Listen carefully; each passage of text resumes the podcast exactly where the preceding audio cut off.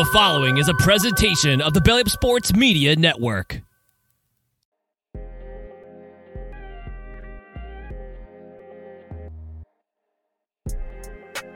It's recovery day, folks. We're going to talk about what happened in this uh, last bedlam, that and more here on the Sooner or Later Sports Show. I am your host, Jay. Thank y'all for pulling up here on the YouTube channel and listening wherever podcasts are downloaded and listened to. While you're here, wipe your feet. Like, subscribe. If you're listening, rate, review, give us five stars. You don't think we deserve it? Let's go ahead and give us five anyway and gift it. So we've got a special guest joining the show. I'm pretty excited. Coop will be here whenever he decides to show up, but I'm going to go ahead and bring in the guest. We got our guy Josh from K R E F. Let me see if I got this into the right one. Is this the right one? It's not. There it is. We got him in there. Josh, what's going on, man?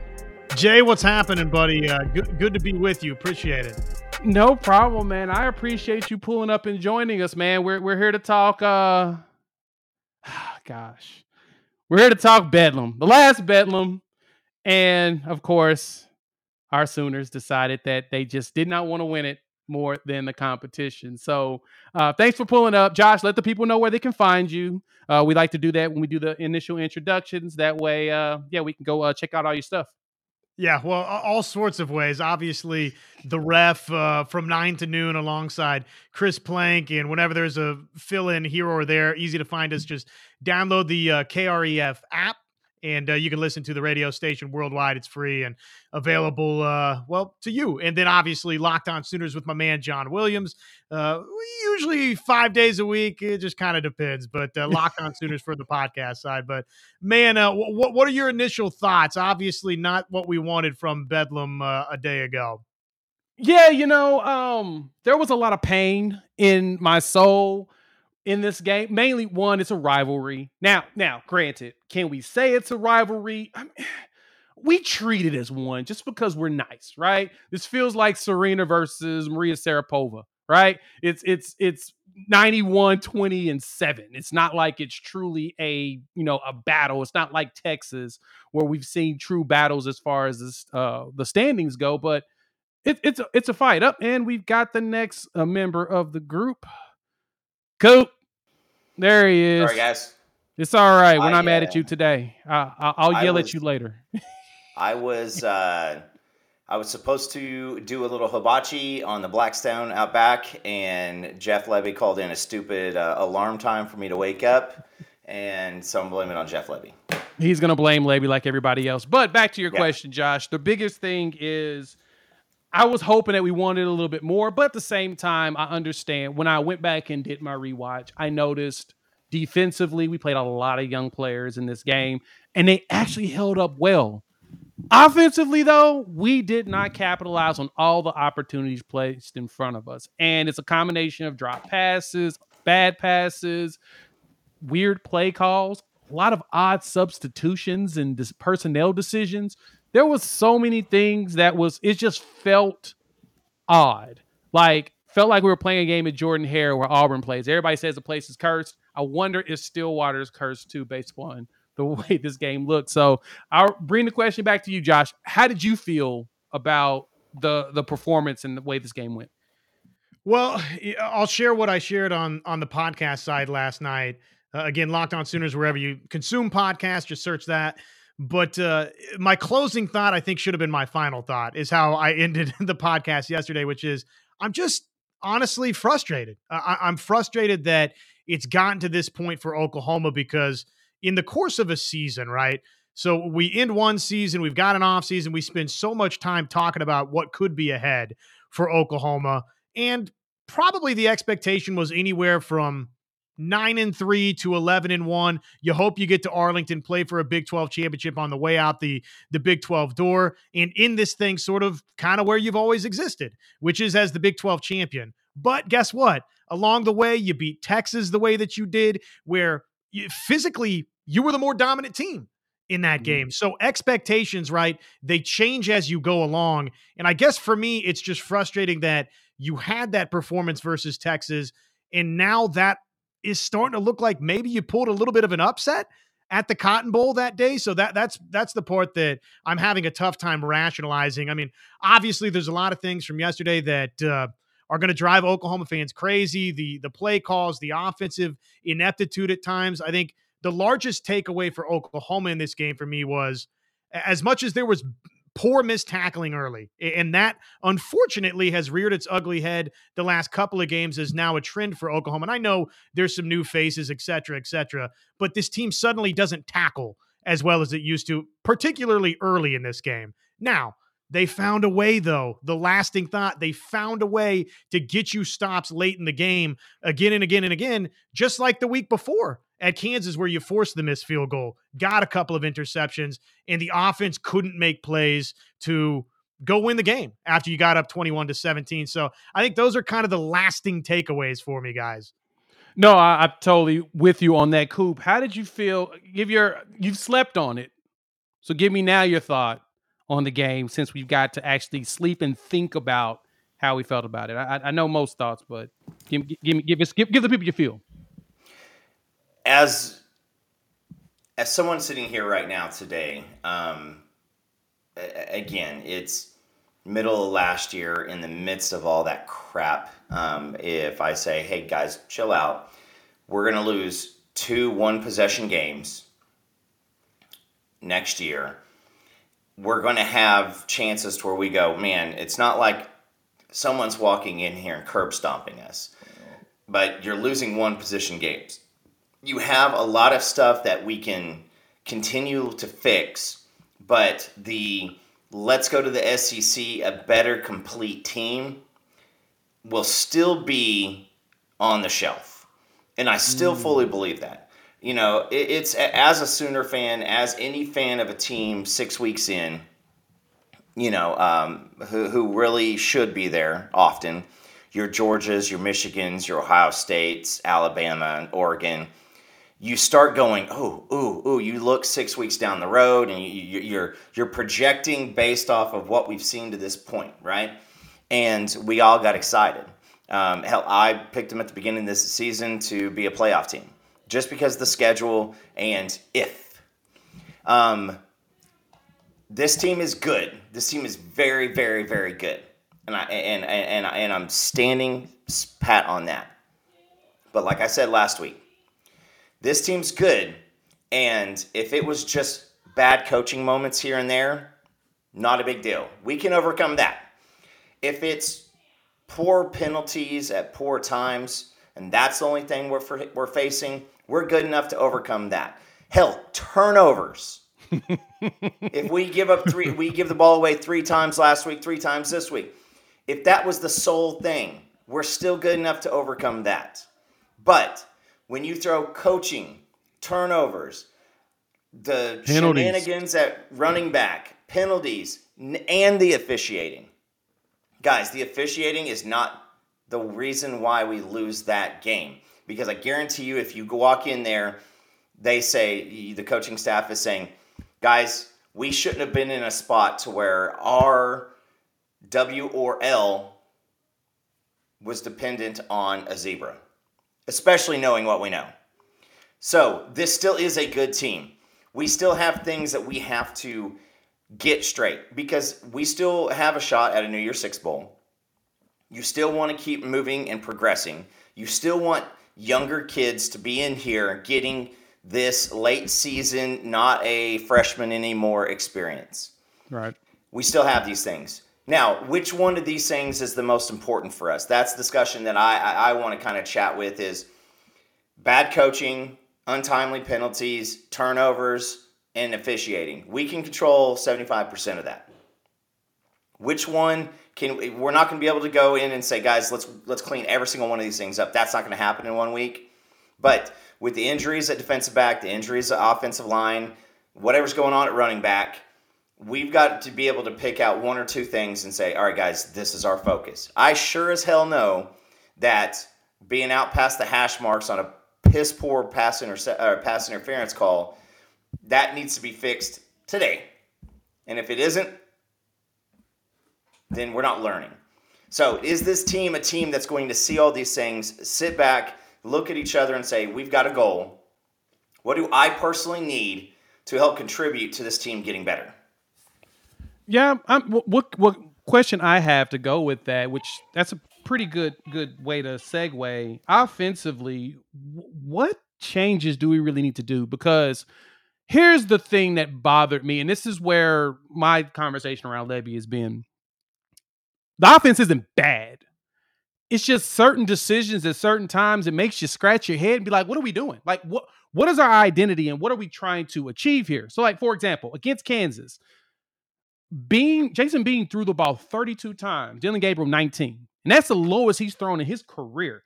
That is not, that doesn't make any sense, especially when the weather had changed in the second half when Bean was throwing the ball over the field.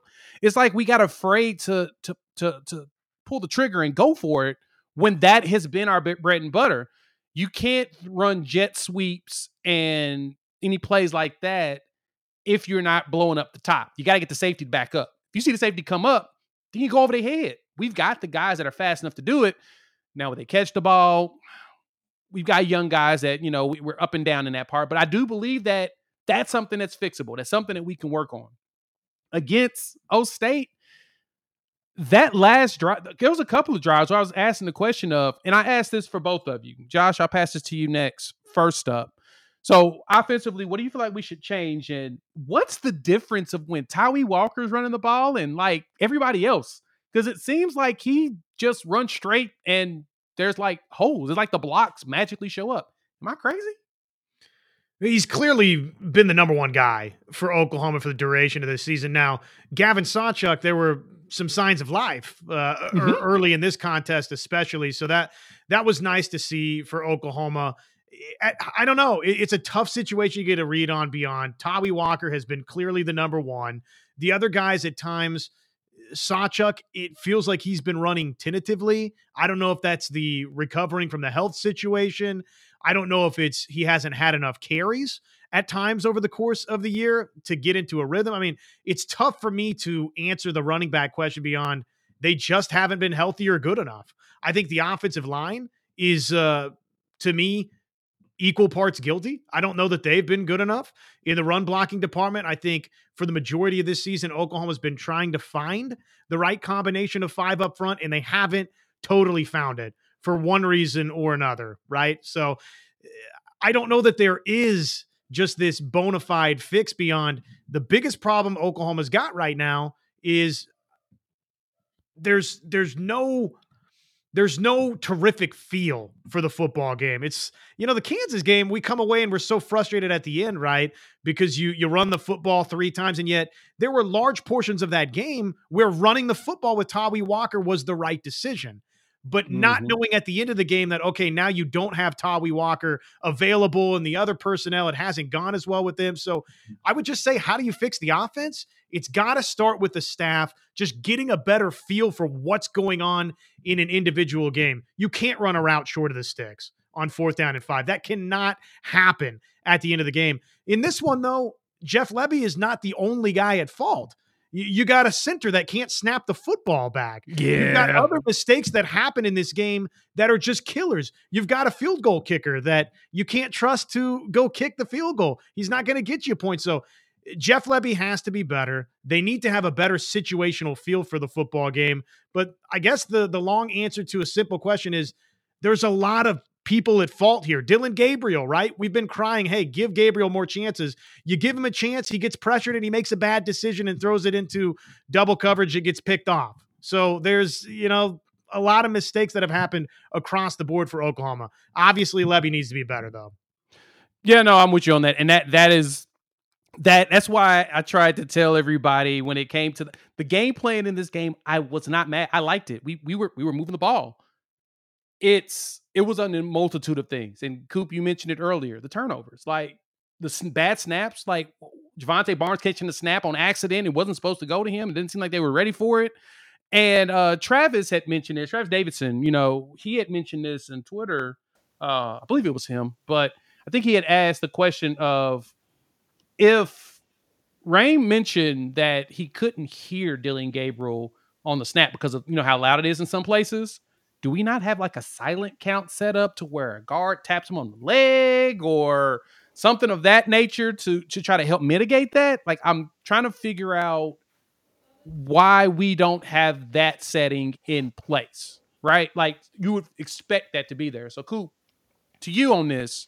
What what do you think we need to really change, and like what do you see different when, when we were running the ball with Tawee in comparison to any other running back? Well, first of all, I'll say the snap thing. The uh, the worm burner that he threw had nothing to do with clapping, snap counts, crowd noise. That's just that was that that was piss poor execution. The alignment of Jovantae, I mean, I'm gonna try to com- keep myself composed here. The yeah, alignment, language. the alignment on that one. Number one, Jovantae Barnes. Why? Why? Why is he out there? Like why? Um, because it's obviously he's not a big part of the game plan. So why do you bring him in in some of these odd times? Why is it that, you know, because I saw on Twitter after the nice long run by Sawchuk for the touchdown, I saw on Twitter somebody throw out there, and it's and it's and it's a good person. Um, cool. This means uh, Farooq is going to be in at running back next series, and this is in a game to where we should be united as a fan base, but none of us know what to expe- expect. Like none of us know what to expect. So I don't know what exactly the the the everything. I mean, I, I don't know. When it comes to the running game, you saw Sawchuk. Sawchuk was was was finding it. I mean, what do you have? thirteen carries for one hundred some odd yards. One of them was a sixty-four yard. Yeah. Yeah. So so he was doing great. Right? Tawee runs in there. He's doing great again. But you you see you see Daylan Smothers come in randomly, um, and, and you know he's in the game. And then you see Jovantae Barnes in there. Like he, the whole saying with like if you got two quarterbacks, you got no quarterbacks. So I, I think that like if you've got a stable of running backs, that means you got a lot of dudes who are doing good things. If you got a lot of dudes who aren't doing anything, that's not a stable. That's called it's time for spring cleaning. Like it's just not it. You need to fi- you need to find some kind of a rhythm, and then you need to have the next man up after that, just in case somebody gets hurt. But running four guys out there with no ability to get in the groove of things is tough. Also with the offensive line, and I think Josh said it, uh, or was heading that way. But with the offensive line, you're running behind guys that you can't get their mannerisms. You can't get. You can't get a good idea about what is actually happening when when they're running out there. So you've got, I guess, sporadic run blocking. Um, you've got guys who you're depending on to do a great job at run blocking who are doing horribly. And it, it there's just never... There is a chaos factor every time we run the ball. We have no clue what's about to happen because we have no clue where the breakdown is about to happen. And then you throw in pre-snap penalties. When you start throwing in pre-snap penalties too, that just kills it also. So if if it were up to me and somebody was like, hey, this joker over in Broken Arrow has a good idea, let's let, let's start with him.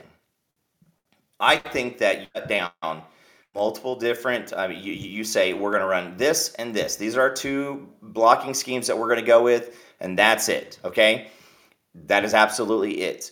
And you can go and you can run and you can see what's going wrong with, you know, one at the time or both of them, and you can fix those issues. When you're running seven different blocking schemes or four different blocking schemes and you're trying to make those adjustments on the fly, it's just tough.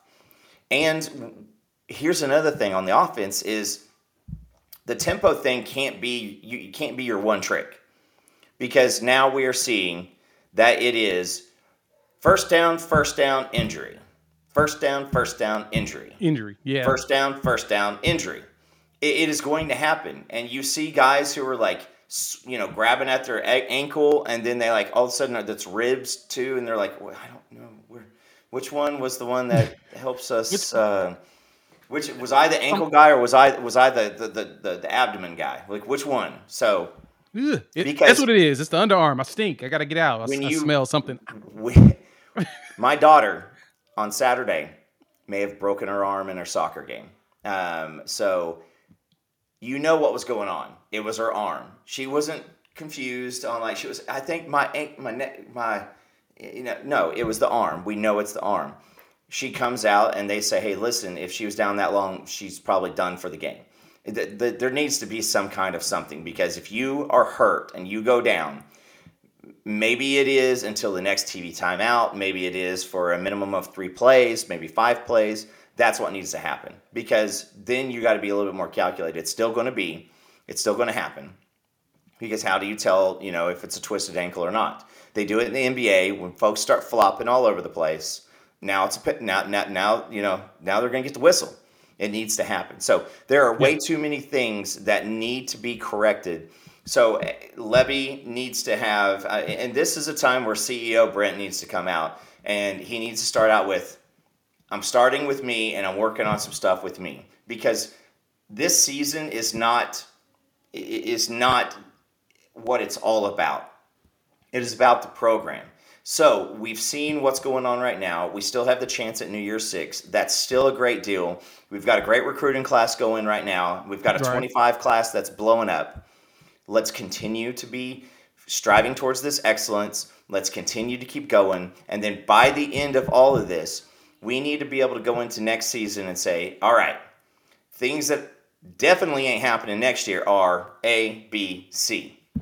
Yeah. If it means staff changes, it means staff changes. Yeah, we have to see what that's going to look like when we get to the end of the season. But if there's one thing I do want to kind of give some props to, is Bill Beatenbow kind of did make a decision finally, because there was no substitutions on our offensive line. Like, all the snap counts went to five dudes. Caden Green, Tyler Guyton, Andrew Rain, Walter Rouse, and Makari McIntyre. Now, granted, Walter Rouse was being borderline abused over there on that at that left tackle spot, which was very shocking. I did not expect that to happen to him. Uh, on top of, man, I hate to say this, I feel really bad even speaking these these words that are about to come out of my mouth. Is Austin Stogner done? Because Xavier Benson was really – he had three tackles for the loss in this game, and they all came on a jet sweep when Stogner was in motion to go do the block.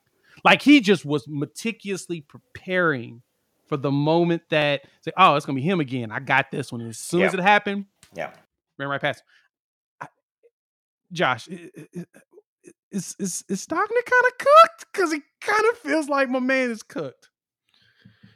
It appears that way, and it's it's so disappointing, because his career, you think back to what was going on, and, you know, well, what, the twenty twenty season, I think, right? And mm-hmm. it looked like sky's the limit, and looked like the next great Oklahoma tight end. He's going to be an N F L guy, but uh, injuries look like they've taken their physical toll, unfortunately. And uh, instead of getting better because of the injuries, it looks like he's gone the opposite direction. And unfortunately for O U, they don't really have any other options that are ready there right now. I mean, Blake Smith is somebody that can come in and, you know, block somebody up here or there, but he's not going to go catch the football and run thirty yards after it. And obviously Llewellyn and Helms, neither of those two, I mean, dating back to the, what, the spring into the summer, I mean, those guys have been hurt, and it never happened right there. McIntyre, it's too soon for him. So Devon Mitchell, I hope, can step in and be an immediate impact guy for Oklahoma next year. That might be a spot for O U that, you know, I, I don't think that it's Oklahoma's ambitions to year after year now have the type of transfer portal hauls maybe we've seen to begin the Brent Venables era. But uh, I do think tight end could be a, a position that maybe Oklahoma, if there's something that can legitimately help you, not the, the well, what we thought Austin Stogner was going right. to be out of the transfer portal for Oklahoma. If that's there, I wouldn't be surprised to see O U go get it. The the coaching staff, you guys uh, maybe danced around it. Is this, is there any chance it's headed for some sort of offensive makeover? I, I tend to say no, but it's going the direction to where there's some tough conversations that I think are going to have to be had. Yeah, I've talked about this a few times, and I feel like Lebby is now on the path of Josh Heupel's stint with us as O C. Heupel was here a few years, and at the end, we had to let him go because there was just, if it, it felt like all the clutch plays we were calling wasn't very good. There was just a lot, just a lot of things that j- did not gel properly. He leaves, he goes to Utah State with Matt Wells, who's on staff right now, and he's his offensive coordinator for a year. Starts getting things going. leaves, goes to Missouri O C for a couple of years, makes Missouri look pretty solid. Then he gets a head coaching job at U C F. And then, of course, now he's at Tennessee. I feel like Lebby's going to end up in that path because this is his first year with autonomy. This is his first year as the only guy because under Heupel and under Kiffin, that's offensive dudes. So you know they're going to walk in and interject. They're not going to give him full autonomy on the offense that is, in theory, theirs. And Lebby has the experience, of course, from years in Baylor and and and going to Ole Miss and going to U C F. He's done some moving around to the point of, with his first stint with autonomy, I don't know if this is the program to have your first stint at. You know what I'm saying? Like, you, you're going to be under a lens. And so I'm kind of with you. And I've said this, like I said, ad nauseum. I don't, Lebby's not gone. If if he's gone, he takes a head coaching job in the spring.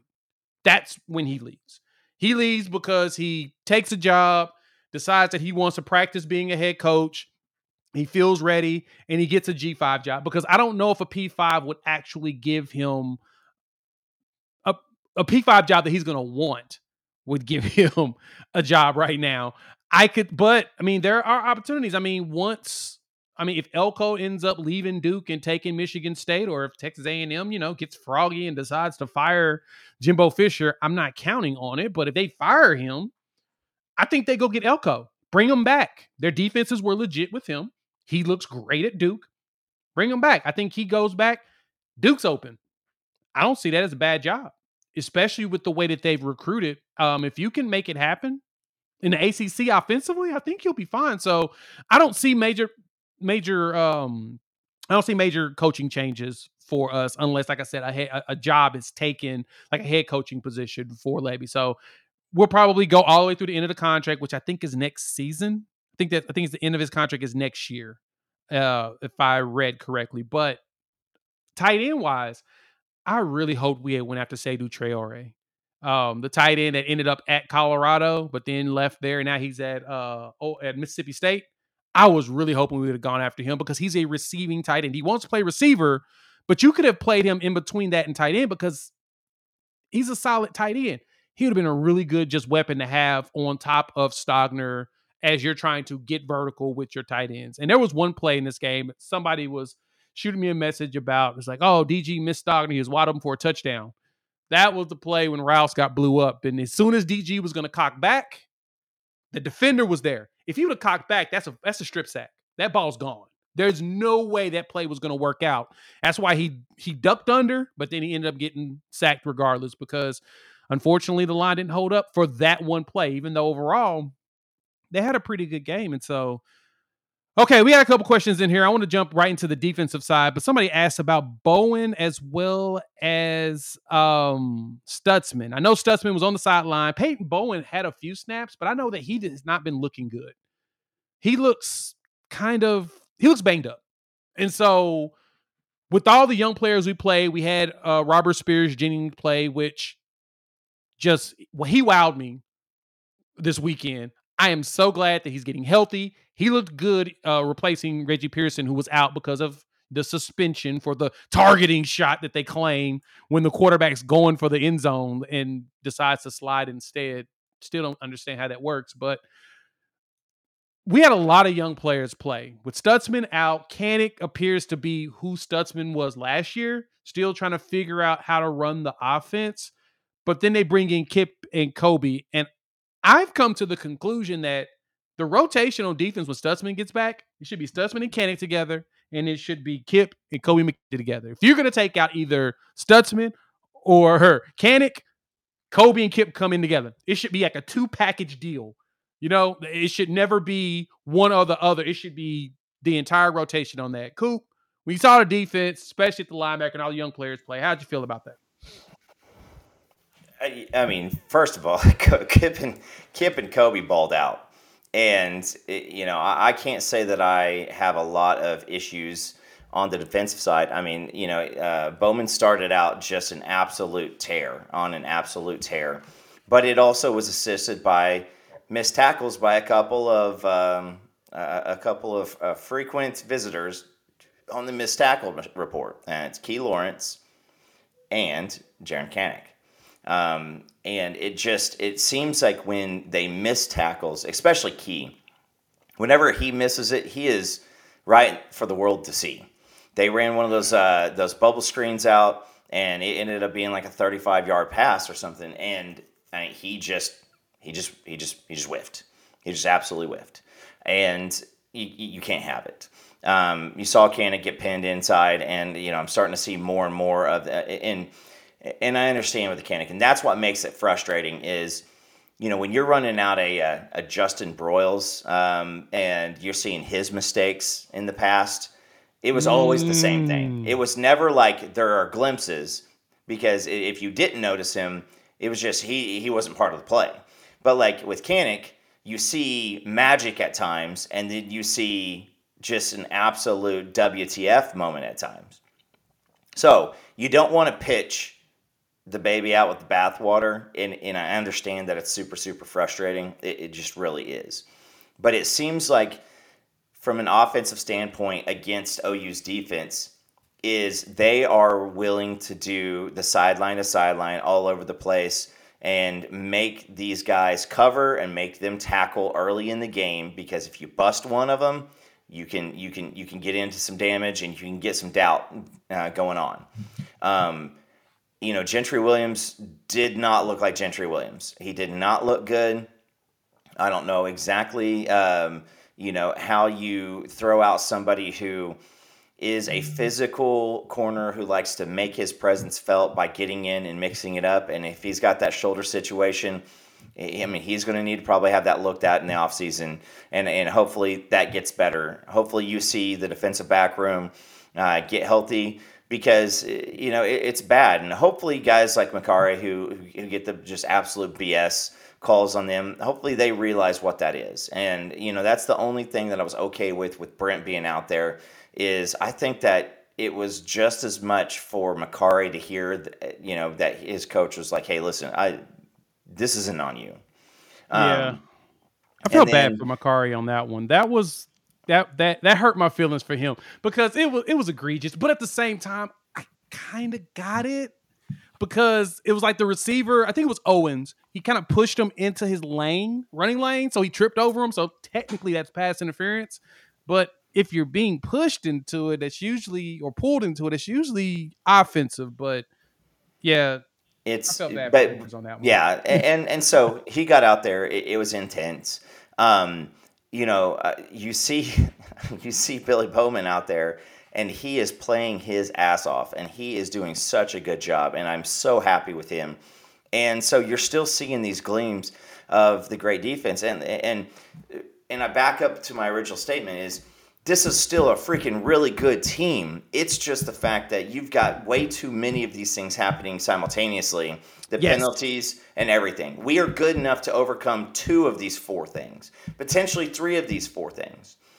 Then you throw in the special teams, uh, the, the coaching decision of running oh, out Schmidt. We'll get, or if, before before you get to special teams, we'll come back to that in just a well, second. Uh, and, and, and, and, for now.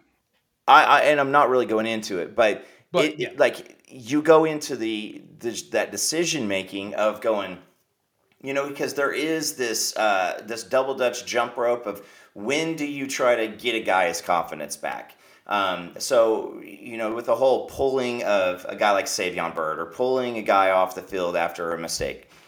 Sometimes, man, like in the N F L, somebody makes a jackwagon mistake. You, you you let them out there and you say, hey, listen, because we do it at receiver, right? Receiver drops a ball. What do most really good head coaches do? Go right back to him and let him get a chance to make his play. And so, a- again, this is just... Moving forward, we absolutely have to have a better, better, better, better, better plan when it comes to, listen, there's been a mistake. How do we do it? Is it a timeout? Is it a get-together? The Stutsman, this, the Stutsman's leadership being gone, was that a big piece? And it's hard, still hard for me to sit here after last week and after this week and go, okay, this is a good team, and we just...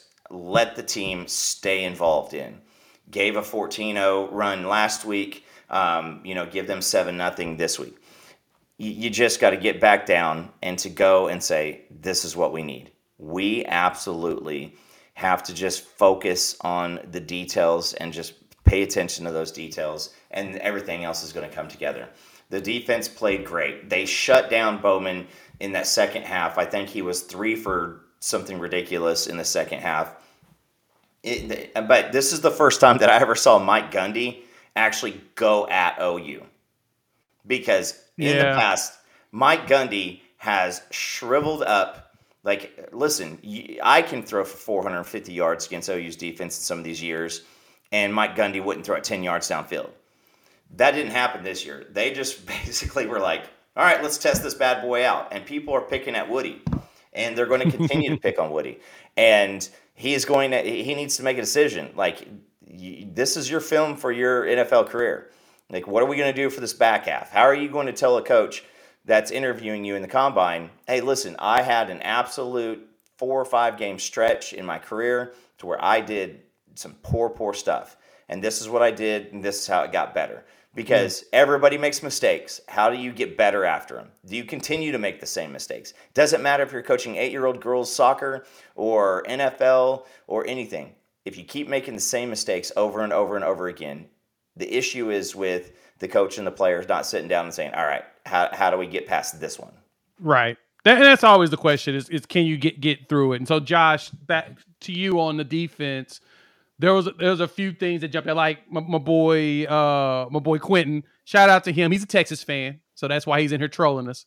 Uh, but he, he's one of the Texas fans I'm cool with, and I appreciate him. But um, and we got competitive depth, which, you know, got to take a drink on that. But a lot of them young boys are still learning. So, Josh, how did you feel about the defense's performance in this game, especially with all them young guys coming in? It felt like there was some pretty positives that comes out of it overall. Well, you hit on one. Uh, obviously, Robert Spears Jennings is one of the big time highlights of the games for of this game for Oklahoma. Even in a loss, yeah, there's some things you look back on, and uh, you would say, hey, that, that was positive. The the the backers we've talked about. Uh, obviously, Lewis and McKenzie had had good games for Oklahoma, pressed into that action. So I thought all three of those items were good for Oklahoma. And I like what Coop said. It's it's the the one play by Lawrence definitely really sticks out. That one missed tackle, right? But it wasn't just that one missed tackle. I mean, there were other missed tackles early. It was like a missed tackles parade early in this contest for Oklahoma. Mm-hmm. And, and and I'll give O U credit. They found a way to dig in and start making plays and making stops to give, again, their offense a chance to go win the game, and Oklahoma offensively couldn't do that. I thought one other item that you mentioned about Gundy was kind of interesting too, Coop. He he did try to attack Oklahoma, I think, downfield more than ever, and yet late in the game, third down and eight, he runs the football. You get the stop defensively, and again, your offense can't deliver. So that that's, again, going to be the big takeaway for me is just Oklahoma's offense. Even though it wasn't a perfect day for O U defensively, I mean, there's plenty of missed tackles early and many of many an item that could have been fixed, right? That that you will want to be better. And I do think up front, to me, I see that Oklahoma's not good enough along the defensive line, though we know the way they're recruiting, we think it's we think it's headed in the right direction. On the defensive backfield, I do think that, again, we've seen over the course of this year, when a Gentry Williams isn't completely right, when a Peyton Bowen isn't completely right. The competitive depth, yes, take your sips. Uh, Oklahoma needs to continue to improve that component. They have to get deeper. They have to get better. They're not quite where they need to be in terms of a two-deep, three-deep defensively. Though, again, I'm not going to hang this result on the defense. I thought they made enough plays for O U to win it, and the offense didn't have their back on it. No. Yep. Spot on. I I don't understand how we have so many great spurts of offensive performance after our defense gets a stop, and then we have those moments where we just completely sputter. It what baffles me is too is that it seems like this team still leans heavily on the head coach and the defense more that they trust the offense going out there making a play. Like it's been mentioned in here, we got to go ahead and uh, address the elephant in the room. That fourth and five play, I blame two people on that. One, I blame Drake Stoops for not recognizing that he's not five yards deep. Secondly, before I can blame Blake Stoops, I do blame Lebby for running a pick play with your best receiver. Like, that took Nick Anderson out of the play at that point because his job is to lay the pick, right? So how do you throw it to him across the middle when he's now out of the play? If they would have made it similar to how Nick was wide open for that forty-nine-yard catch, what, well, that forty-nine-yard catch and run, basically, what they did in that play, when they crossed the field, the defenders ran into each other. And if you run close enough, you could have made the defenders mess up on their routes behind you, and one of them would have been open. Now, Nick should have caught the pass that was on, what, second down? That was right in his hands, uh, or was it first down? And he just kind of, it was thrown to either he catch it or it hits the ground, and he just couldn't pull it in. But I would have done that. I would have had Nick out there, Gibson out there, have your big guys out there, throw a jump ball past the sticks, and let them go for it. I don't get why you would have your best guy run a pick play in that situation. Now, back to special teams. And we'll, I'm going to pass this to you to talk about that last play as well, special teams. The personnel decisions I mentioned earlier, the things that I've been questioning about most of this game, bringing in Smothers randomly when Tawee as well as Gavin Sawchuk were doing well. And then even bringing in Barnes, which we know Barnes had been dealing with that foot deal. Why play him if you think that he's not really fully healthy? And then bringing in Smothers randomly into here and things look discombobulated. Why did we have L V Buckley Shelton catch that punt when I ain't seen him catch a punt, what, in a year? Because he was catching punts last year, kind of. But wh- why randomly have him in there? He muffs the punt. Muffs the punt. What was the point of that? Like, I'm confused. Josh, pass it back to you on this one. Personnel decisions. What logic did you even did you even see any logic with some of the moves we did with that? It's frustrating, and I think that, you know, special teams is one piece of it. I'd like to, or would have liked to, over the course of this season offensively, see more snaps snaps for Jaden Gibson, right, or Brennan Thompson. I go back to the end of the K U game. If he's good enough to go down the sideline and get you a forty-plus yard reception late there, then then why is he not getting a couple more instead of some of the jet sweeps that we've run with Gavin Freeman in recent weeks? So there's there's coaching decisions. It's not specific to special teams that aren't great. I, on the coaching department, Oklahoma in back-to-back weeks here. This is a, a hidden component of this game that I don't think I've heard a bunch of discussion on just yet. Mm-hmm. But a week ago, I understood before halftime, given the way the first half versus Kansas played out, that you didn't go try and attack and get points right before halftime.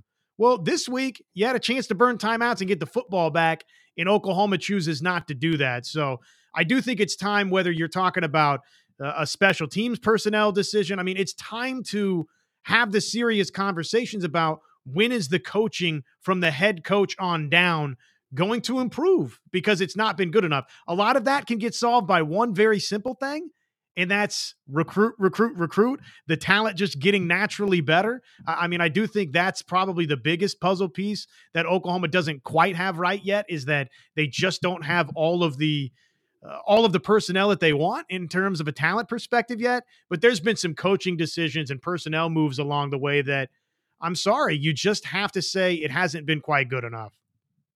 Yeah, that that's the crazy, the, the, the, some of the decisions, and, and that was a perfect point out, because that was one thing that bothered me. It's, we watched us go drive the field and win against Texas, which arguably one of the best defenses in the country, teams in the country. We we beat them one minute, fifteen seconds, no timeouts. We did a drill the Wednesday before that. Um, it was a Chris Vanini from The Athletic wrote an article about that. That Wednesday, we did a drill with about the same times. Like, I think it was like a minute, thirty seconds. We had to drive eighty yards to win the game. And D G did that. So, yeah, we we know how to do it. But we, for two weeks in a row, we didn't take advantage of it. And that That baffled me. It's like, I didn't, I wondered if they felt like the defense wasn't going to be able to get the stop, but the defense had been getting stops technically since the second quarter. They had been putting it down on folks, right? We we've been doing it. We've been accomplishing what we're supposed to. The other thing I think that that that really needs to be pointed out is that Brent Venables and these unsportsmanlike conducts from coming off the sideline, man, we got to stop that. And it only happens when we already get one penalty and he's going to ask a question. I mentioned this in my recap that we've got to stop thinking the refs are our friends or thinking the refs actually care about our feelings, because they don't. They're finding reasons to penalize us. And this has happened week over week. Don't go talk to the refs. Not, not out in the field. You can stand there and yell. Because I know B V has has has gotten a couple cuss words here or there at them. But when they pass by, you can ask them, hey, this don't make any sense to me. But don't engage them like that, because they literally keep giving us penalties for it. Like over and over. And then this, that drive, that was thirty-five yards in penalties. We got them from the two. We gave them thirty-five more yards. Basically pushed them out to the thirty-seven and said, hey, go ahead and drive the field. See what you can do. And after a while, that gets exhausting for the defense, especially when they get stops. And then we get nullified from a stupid penalty that shouldn't have been called because a coach wants to go on the field. That's something we need to, we need to get back, coach, um, to fix that. Coop, thoughts on the special team? I know you just go have to jump into special teams a little bit, kind of talking about that decision. Let's talk about that again. That and that last play, yeah, I mean, I'm baffled by. Why do you even run Zach Schmidt out there for a fifty-yard field goal with everything that's been going on? Because the downside of that is, I mean, you might as well just take a knee and say, here you guys go. Here you go. You know, like, that's pretty much it. Because there's a time and place for everything. And then there's a time where something shouldn't happen at all. And in the middle of a game that's that's tight, you don't do that, right? Um, and, I, I, and I don't know. You know, it, there's there is a lot of I don't knows right now. Uh, L V Bunkley Shelton back, returning kick, uh, returning a punt. If Gavin Freeman is out on the offensive play calling and he's healthy enough to be out there, why are you running a guy who doesn't see the field out to return a punt? Like, why? Why? I mean, is it the fact that there is not one person out there that you trust? But at the same time, we've been calling it for the running backs. We we haven't seen it from Barnes. Sawchuk had been hurt. Um, Major is who Major is. And Walker was the leader. And we're saying, why haven't we seen Smothers? Why haven't we seen Hicks? Because if you're worried about assignments and you throw out Stogner con- consistently, Stogner isn't St- – listen, Stogner's done from an athletic standpoint. And when you're asking him to pull – and come around, uh, you know, and do some of the stuff that we were getting from Braden Willis. He's not Braden Willis. He's not. And I appreciate him being here, because without him here, we're probably running Faneuil and, and Smith out there. And that's what we have. But at the same time, I mean, if you've got a good set, wh- why not more empty? Why not more five wide? Like, I understand your personnel scheme is what it is. But if we're willing to, last year, without a quarterback, run a completely different offense, why why can't we just do the same thing with the tight end and run more? Because you can you can run. Hell, I would be okay with them throwing out uh, Jacob Sexton as the tight end, as, you know, a tackle eligible. At least you've got another blocker out there. Because at at this point, nobody's worried about it. If Stogner gets one, congratulations. How about it? And we know that the tight ends aren't a plan, because freaking Llewellyn retweeted something in the middle of the game. In the middle yeah. of the game. Bro. It got deleted. It got deleted. But uh-uh. That ain't happening. So, yes, you have the opportunity to bring in, um, um, you know, to bring in a couple guys next year. And Nate Roberts is still on the table, but we are going to be extremely talented and extremely young. And it doesn't matter what the talent of, of Devon Mitchell is, he's going to be able to catch a pass. Is he going to be able to flex in and chip off on an outside linebacker or a defensive end and help that way? I hope so. I really do. Uh, you know, because you're going to need the transfer portal this year, because not because of we don't have the talent, it's because we don't have the experience. And with a young offensive line next year, most likely, it, you know, it, you're, you're going to have to do that. So the, the, the special teams, it, it's just it's just not good. And we saw it in, in certain times with Bob Stoops. We saw it with Lincoln Riley, to where they just didn't. They were like, hey, what are we doing with special teams? obviously fixing the punting thing seems to have worked, because Elzinga is playing out of his mind right now. He is he is getting it done. Ooh, so and B V. You see, Brent, yeah. you see, you see D G. You see, you see, uh, Dillon Gabriel's little thirty, uh, yeah. thirty-seven yarder. Shit, yeah. almost now, asked uh, when you kick a field goal too. You want to try that? When's the last time you saw a quick kick from an Oklahoma quarterback? I mean, I, I, it looked weird. I was like, oh, we could do that too. That's cool, because they were like, Dusty said it on the broadcast. He goes, I think this might end up being a quick kick, and I'm like, bullshit, it's going to be a quick kick. Nobody's ever done a quick kick in O U program history. And then he does it, and I'm like, well, look at there. Well, look, look at, at that. And then we give up ninety-five yards in penalties. So, um, so Roughly. yeah, it's it's again, it's what are the priorities here? You know, what is, because at this point, when it comes to special teams, when it comes to just all kinds of stuff, there's is it the fact that Brent Venables came in and probably looked at every single one of those coaches and says, guys, each one of you is going to get treated like the head coach. Each one of you is going to have pure autonomy on what you're doing. Did that happen? And then now is it time for a, you've had it. Now I need to take back a little bit of the reins, and we need to get back on top of this, because our defense is doing well through all the injuries that we've managed. Uh, again, you lose potentially, you know, a, an All-American candidate at linebacker. We've got great, def- you know, great people buying him, but we don't have the ability.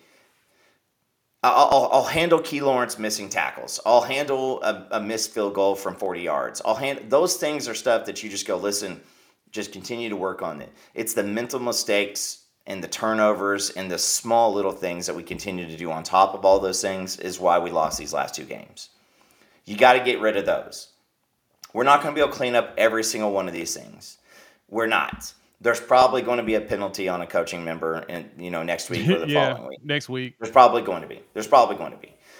Now, is it? Then you also have to couple in Nick Anderson has a ball hit him right in the hands, and he drops it.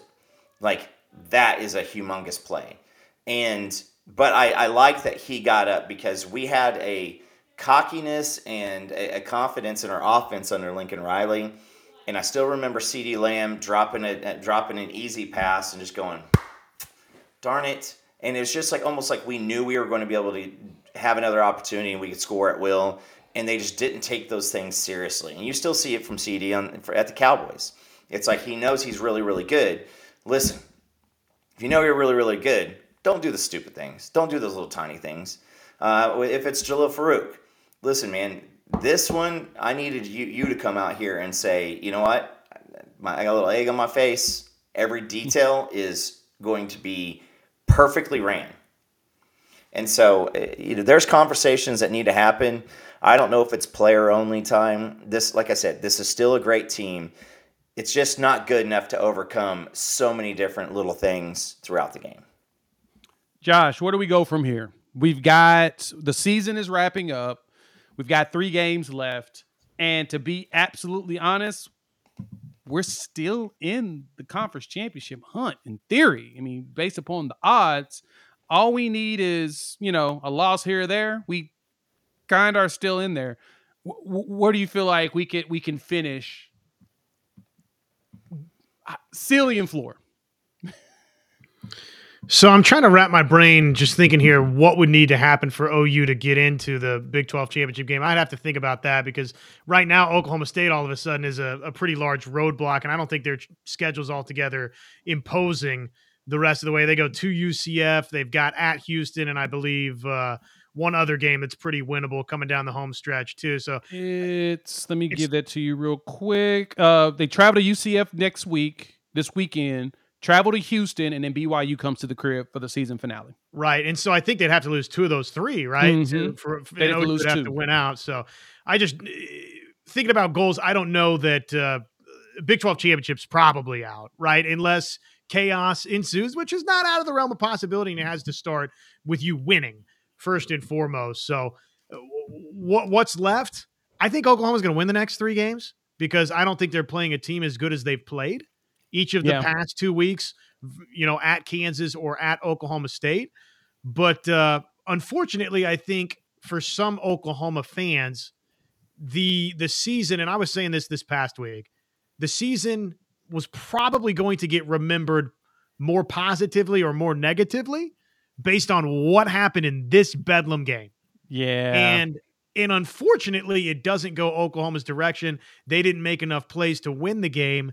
And so I think they're going to win these next three games. We'll see about what that means in terms of a bowl destination. Whoever you meet there, you know, win that game, and all of a sudden it's an eleven-win season, and that's a massive step forward from six and seven a year ago. And yet I I think there's a, a lot can change, right? When you win four football games, if you do it convincingly. I mean, if you tell me that Oklahoma's going to go win these games by three or four scores in a couple of them and then win a bowl game against a good opponent, okay, well, now we've got some maybe legitimate momentum going into next year, and then the recruiting class and the recruiting class before that. There's things to feel positive about. I just think that the Oklahoma State game, unfortunately, in uh, conjunction with the Kansas game and not winning this Big twelve championship, probably is going to leave some folks not feeling great about what was in twenty twenty-three to some degree. So what's next? I think they're going to win these next three games. We'll see what it means for the bowl game. I do think it's an improved Oklahoma team. I don't think it's a great Oklahoma team. Yeah, that's what I'm I'm looking at. It is much improved in comparison to last year, and the numbers back that up. Even in our bad games, we're not going into shootouts that are going to fifty points, right? That's not something that we done. I mean, for us to not give up fifty points this season is probably the, the most shocking thing. Heck, I mean, I'm going back and look at it. I mean, let me remind myself, make sure I wasn't crazy if I'm crazy on this one. Yeah, we haven't given up forty points this season. That's weird. I'm just going to be honest. That's weird because that's not something we've done in, what, the last six years? Hallelujah. that That's something to be happy about, is that we're actually holding teams. I mean, the fact that we held Oklahoma State to only ten points in the second half, and those came in the fourth quarter in two circumstances of a fumble and all those penalties, it's pretty darn good, right? Now, yes, I do look at silver linings. Everybody in here knows that I sunshine pump as well as silver line and everything I talk about, because that's the perspective I'm looking at this. The team's improved. We just got to keep getting better. We got to keep getting one percent better every single day. Yeah. And I think we'll be fine. So now, as mentioned, we've got West Virginia, which is this weekend, six p.m. So it's a night game. Kind of feels like that's beneficial to us, if you want me to be absolutely honest. I'm looking at West Virginia, and like you mentioned, Josh, there's not much about them that terrifies me. Have you got a chance to dig into them yet? I think they're better, yeah, obviously, than than they've been. They're definitely the best version of a Coach Neil Brown team we've seen in some time, right? Yeah. So they they they uh they're definitely better. I, I like some of what Garrett Green does. He, of course, uh, gave Oklahoma some problems uh, a season ago. So I look, uh, I think it's the, to me, arguably the most challenging game left now for Oklahoma. Some people would say in Provo versus B Y U. I tend to think, uh, you know, scared me. See, you know, road game and everything. Uh, Oklahoma's not played great outside of uh, away from Norman. So, you know, you got that piece there, but uh, I think Oklahoma's going to win the game. I think they're going to win all three of these final games, and I think it's going to be a double-figure season. And as some folks in the chat are pointing out, if you get some help, right, Texas, Kansas losing, then maybe you do find your way uh, into the Big twelve championship game. So that's still out there, but you need help. I think O U is going to win these next three games. Again, I'd like to see Oklahoma figure some things out offensively. It's crazy. That, I guess, is one wild wow. sort of positive glass half full we can take from this is, yes, even though it's not been perfect for Oklahoma defensively, there is a, a, a piece of it that's refreshing to say, well, if we could fix this offense, things will be, be you know, good for Oklahoma going forward. And I think that's probably the final three games is, okay, how much can Oklahoma fix itself offensively? What is the identity? Is there any sort of clear identity for Oklahoma offensively when these next three games are done, Coop? Yeah, that, that's the thing that gets me. It's you, you're right. It's half glass full of how do we fix this top fifteen offense? Like, statistically, points, yards, for the most part, S P plus, advanced metrics, top fifteen offense. We just got to figure out those clutch moments where you need to refine and pick the right play to make it happen. Coop, where do we go from here?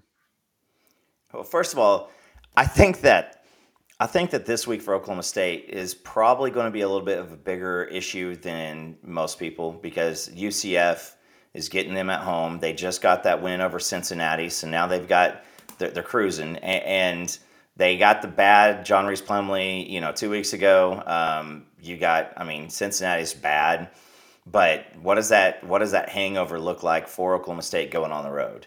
Um, now we know U C F can't stop a nosebleed when it comes to the ground game. Ollie Gordon did look like he needed an ice bath by the end of that game. That was the most he'd been hit. And, uh, you know, I for me, I, I got to say that it's we did a good job. We did a good job on him outside of one or two plays. And um, and that's, uh, again, no no Stutsman. Um, you you got to go out this week against West Virginia. He doesn't throw the ball very well.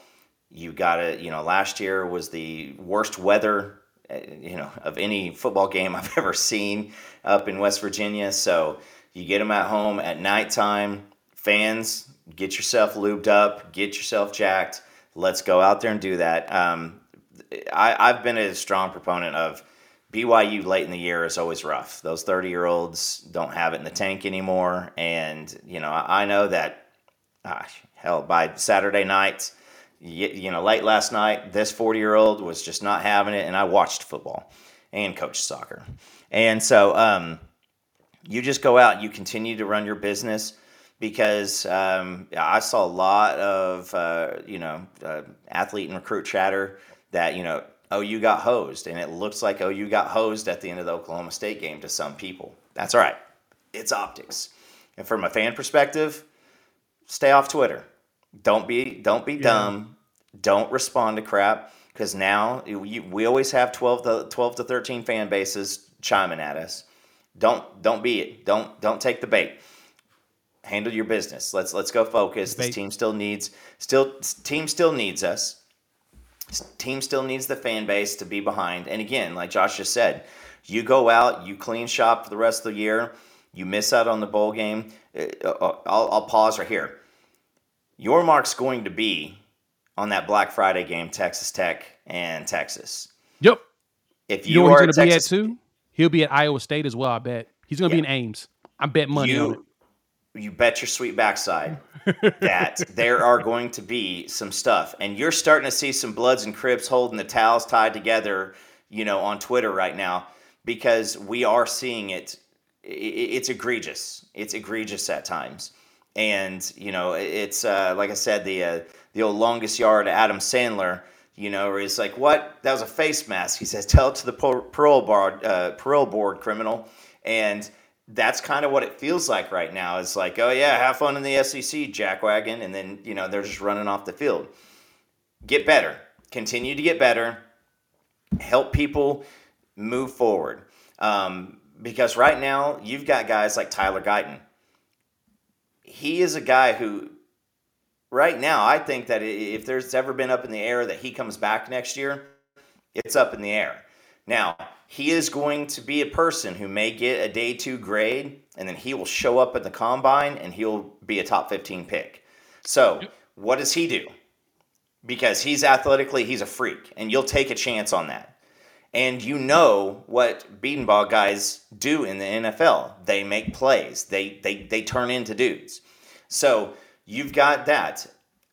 Don't buy into it's time for Jackson. Don't buy into that.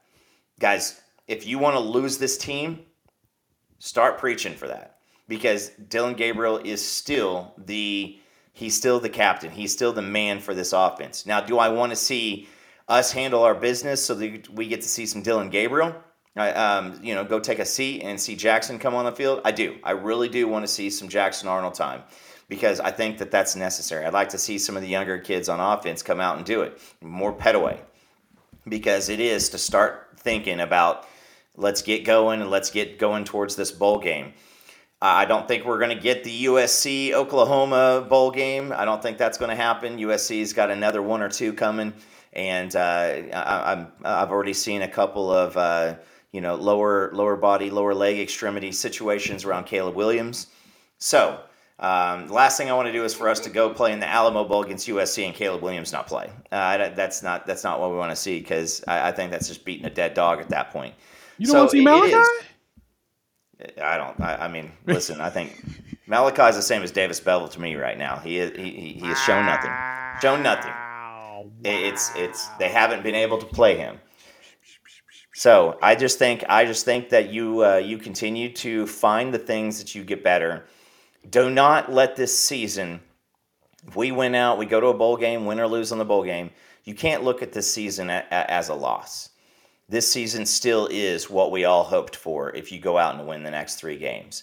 We we we all saw parity across college football, because I promise you this, is if Ohio State was normal Ohio State and Georgia is still Georgia, and we saw those games, we weren't ready for that. We weren't ready for that, because you'd make these mistakes and against those teams, and then, yeah, we are giving up forty-some odd points. So you just go out and you you win. You, you continue the one and zero, and I think that you said it on the on, on the pod last week, Jay. You were like, "Looks like that uh, O U comes out and we're ranked number ten," and my reaction was, "I don't care. I don't care," and that's what it is. I don't care what the ranking is the rest of the year. Is if somebody loses and they're in front of us, I don't care. Go get better, win this game this week, and we keep cruising. We get three more games, because I promise you, here in about a month, we're all that's no more football. Yeah, you're right. And um, kind of mentioned in here, uh, Richard pointing out there's a bunch of trolls. Yes, I have a lot of Texas followers as of late. They, they, I don't know why they have gravitated to me. They actually like me because I don't talk too crazy about Texas, but you know, I talk about my horns down on a regular basis. But I digress. You're right, Coop, and and that's the thing I like to mention with everybody when it comes to the polls. That you know. Until you get to the last week, it really don't matter. Like right now, you want to see just happen, because there's going to be losses. There's going to be teams in front of us that are going to lose. I'm telling you, some, some of these Big twelve schools going to lose a game they ain't supposed to. Like I think we've lost the two that we weren't supposed to. I think we should be fine going forward. I think you're going to see an upset here or there, and it's going to be weird. It's always weird. That's just how the Big twelve has always been. Nothing's been cookie cutter besides the fact that Oklahoma traditionally in the Big twelve championship game. That's about the only cookie cutter thing we've seen. We've got to get back to, back to that. Let's wrap this up on the last topic, as we're kind of going over a little bit. Josh, thank you for sticking around with us. We appreciate it. I figured you would enjoy laughing with us right now. U S C lost in a thriller with Washington. Caleb carried this team to forty-two points, and they lost by double digits. And they just fired Alex Grinch. Like, I, I'm curious to know, did anybody actually expect this to happen? Because I'm going to keep it a buck. I did not expect this to happen. I did not expect U S C to fire that man. I thought they were going to ride him all the way through to the last two games of the season. But they're no longer ranked, and they won't be in the, the, the college football playoff poll either. They're out of the A P. They're out of the coaches, and they're going to be gone out of the uh, C F P on Tuesday. Talk to me. Like, did that shock you? Like, seriously, did that, because that shocked me. Coop, uh, I, I can imagine you're chomping at the bit, and I have some thoughts on this as well, but I'm going to let you bat lead off here. All right, Coop, you can be the lead up, lead up batter here, because I, I can see you over there drooling. You ready for I will, it. I'll say this. They are who we thought they were. Oh, man. If you're a U S C fan, and you have heard this this entire time, you now understand that we are at least one national championship missing because of Alex Grinch and piss poor management on defense. It does not matter. It does not matter. Alex Grinch did something well at one point at Washington State. You cannot always say, oh, look at this guy. He's kicking ass at South Dakota State. I think he's ready for an Alabama job. It's a different game. Urban Meyer was a freak of nature to go from Utah and bring that program and, and do what he did at Florida. And it took, yeah, and it took some convicts, some psychos, and a Tim Tebow for that to happen. It, it did. It really Jesus, did. Yes. And, and a weak S E C. So I just say, because I, you know, I, I watched the uh, the the Swamp whatever thing the other day. Um, mm-hmm. And I finally finally went through it, and I was just like, oh, yeah, they were beating Alabama with, like, Greg McElroy at quarterback and stuff like that. So, I mean, Grinch, why now? What was different this week? It was like we were going up against Washington, maybe the most potent offense in the country. What happened was exactly what we thought was going to happen. And I got to applaud Caleb Williams in the offensive side. They played their backside off after a couple of very, very, very lackluster weeks. But why now? Why now? What's the point now? Is it just uh, Lincoln's not going to be there next year? Guys, does anybody believe that Lincoln's sticking around? Does anybody really truly believe that Lincoln's st- sticking around? So why? Why now? That's a good, so that's a good question.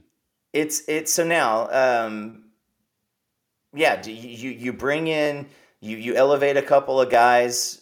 That ain't going to change the players. They've been doing ballerina strength and conditioning for two years now. None of that's going to change. Um, yeah, again, I mean, I guess uh, what was uh, what was the what was Lincoln's defensive uh, guru uh, from East Carolina that he brought in? Um, older dude, Ruffin McNeil. Ruffin, Ruffin McNeil. McNeil, like it's we ain't got no Ruffin McNeil to come in here and you know give you hope or anything like that. So like why now? So so uh, you know it, here's the deal. Why why now? Why would you do that now? Is it just because it can pull? You know, is this a little okey doke for Lincoln so that people can go, oh yeah, now let's raise our expectations. Now we can probably do something on defense. That ain't happening, kids. It ain't happening. Everybody in that conference has ran amok on them. Josh? Well, in short, I'm absolutely floored that this has happened right now. I, I, yes. It's uh, the timing of it is unbelievable. I don't know what there's to gain from it outside of exactly a, a little bit of like good P R groundswell that, oh, Lincoln Riley, here's the guy he wouldn't get rid of. He won't get rid of Alex Grinch, and now he's finally done it. But these other guys that are going to step in and, and have the gig for a week, well, congratulations. You, you're giving me a trip to Oregon to, to yeah. audition? I mean, so if I'm one of those guys, I'm not feeling great about this being the week that uh, we get to come in and try and fix things defensively. So it doesn't necessarily get easier going up against Oregon this week, and then obviously uh, U C L A to close for them. I, I don't know. I, I don't feel like there's much of a benefit besides just the P R piece to it for Lincoln Riley. I think that this just was so much out West, similar complaints to what we were accustomed to here, but you start having the L A Times and Plaschke and on and on and on. I'm sure there was a lot of discussion out West from those guys that, frankly, uh, not that it's Not that it's a bunch of kid gloves in Oklahoma, but uh, it's it's maybe to a different degree from some of the West Coast L A journalists, right? I mean, there's uh, there's the kid gloves were off from from the West Coast, I'm mm-hmm. sure, right? So I can imagine there's been a lot of heat out there. I don't know that it's totally different from Oklahoma, but the fact that it's Los Angeles, maybe Lincoln Riley individually felt a little bit more of that. It just feels like it had to be a P R type move. Try and save this thing. I don't know, Coop, if he's going to be around long term. I it wouldn't shock me at all if the right N F L situation opens up, if he's gone tomorrow, whether or not Caleb Williams is a part of that uh, going forward. So I just think that it's not going to be shocking at all if he takes a life raft out of L A. But uh, in the here and now, absolutely. I'm floored. I can't believe it actually happened. And, and again, I just don't know that there's much benefit outside of the P R side to it. Yeah, with only two games left. I mean, who do they have that they've got coming up? I know they've got a, a gauntlet. Oregon and U C L A. There it is. Oregon and U C L A. There's a good chance they could lose both of those. Now, and I'll give up use U C L A. And give up a ton of points to Oregon. Oh, my God. Oregon's going to play them like they play Colorado. They're going to try to embarrass them. I think they take joy in embarrassing people. Correction, they do take joy. Dan Lanning takes joy in embarrassing teams. And so I anticipate that exact piece, that Oregon's going there and they're going to try to blow them out. And then Caleb's not going to play against U C L A for whatever foreseen reasons of injury, hamstring, kneecap, earlobe, may break his earlobe or something. I don't know. There's a possibility this man's not going to play in that game, which, yeah, I, ooh, ooh, ooh, boy. It's so here's here's it is. The Oregon, I think that they probably see that as a done deal. We know what we're walking into. Maybe we can get a turnover. Maybe Oregon can make him. Maybe Bo Nix, bad Bo Nix shows up. But I think that if you go get your ass trounced by Oregon and then you roll out and you've got U C L A at home for whatever that's worth, if U C L A goes out with a freshman quarterback and lights you up for forty or fifty points, um, there's going to be people calling to fire Lincoln Riley. And I think that that may be why this decision was made, is now he mm-hmm. can say, like, I made the change. Because I think that he still needs his shine to stay as shiny as possible to do whatever he's doing. He's already said he's not going to be the Dallas Cowboys head coach next week or next year. Mm-hmm. So that means he's going somewhere else. So, yeah, I mean, it, that's what it is. And I said it before. If I'm Caleb Williams, I say, Coach, I appreciate everything that you've done for me. You have helped me increase who I am tremendously. Best of luck next year. And if he says, hey, well, are we, you want me to go to Chicago with you to talk? To, no, no, no, no, Coach, I'm good. I'm good. I'm good. Yeah, I, I, and I asked the question that now is how much longer will Lincoln Riley last there? Because I don't, I don't see him coaching a game in the Big Ten. It just does. It seems like the minute Caleb gets drafted, they just got themselves a new head coach. Mm-hmm. It only makes sense. So, all right, we'll wrap it up. We're going to let everybody get home. Josh, thank you so much for pulling up. Let the people know again where they can find you. Well, first off, gentlemen, just let me say, Jay, Coop, thanks, guys. Fun hanging out with you both. Great show. I uh, I catch a lot of, of what you guys do, and just wanted to tell you, keep it up. Uh, it's good stuff. Uh, you can find me on the the Ref uh, Monday through Friday alongside my man, Mister Chris Plank, from nine to noon. Again, uh, just search and download K R E F. We we would love you to get the app. That's the easy way to just click and listen anywhere in the world. And of course, I I can't can't leave without saying, uh, come find John Williams and myself right here on the Tube of Yous. Just search Locked On Sooners, or of course anywhere you consume podcasts. And uh, greedily for myself on the X formerly known as Twitter at Josh on Ref. But uh, gentlemen, thank you so much. Uh, better days are ahead, even though it might not feel that way in the moment for Oklahoma. I still believe it. Scout's honor. It's going to happen, guys. It, it, all we've got to do is, you know, go back to who he was like week two of the season, at least. At least it gets S M U, who is a, another top ten offense in the country, fifteen o- offense in the country. If we just continue, if we play like that for the rest of the season and keep teams under forty points, I think we'll be just fine. So you're right. So for Coop and myself, thank y'all for pulling up. Please go check out Locked On Sooners. Go check them out. K R E F, download the app. I look at Locked On Sooners every week. Every time they drop a video, good stuff, good conversation, good things to think about. They actually inspire me on a lot of stuff that I do around here. So, Josh, again, thanks for pulling up. And everybody here, wipe your feet before you leave the house. If you haven't wiped it when you walked in, like, subscribe, rate, review. Give us five stars. You don't think we deserve it? Just go ahead and give us five anyway. With that, we'll chop it up with all of you in the next, I don't know, day or two. Y'all be good. Peace.